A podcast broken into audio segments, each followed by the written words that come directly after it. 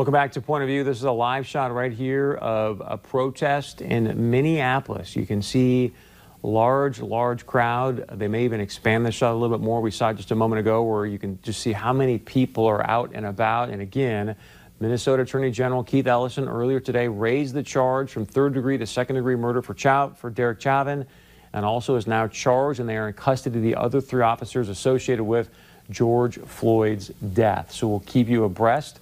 Uh, Minnesota Governor Tim Walz as well has kept the curfew in place because he has got his fingers crossed for no violence, but he's not completely sure that that's how things are going to go tonight. Hopefully, with people arrested in custody, uh, like we said earlier at the top of the show, the violence will quell and will, things continue to be peaceful across the country. Also, I want to invite you and remind you to please join our email club. It's Fighting for the Truth email club. Just go to our website, povnow.tv.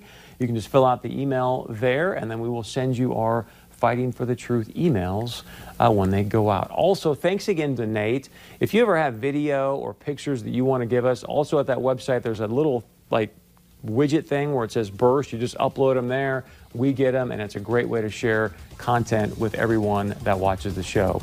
As you know, Point of View, this is the show that's fighting for the truth for you. I'm Chris Berg. Have a great evening. We'll see you back here tomorrow night.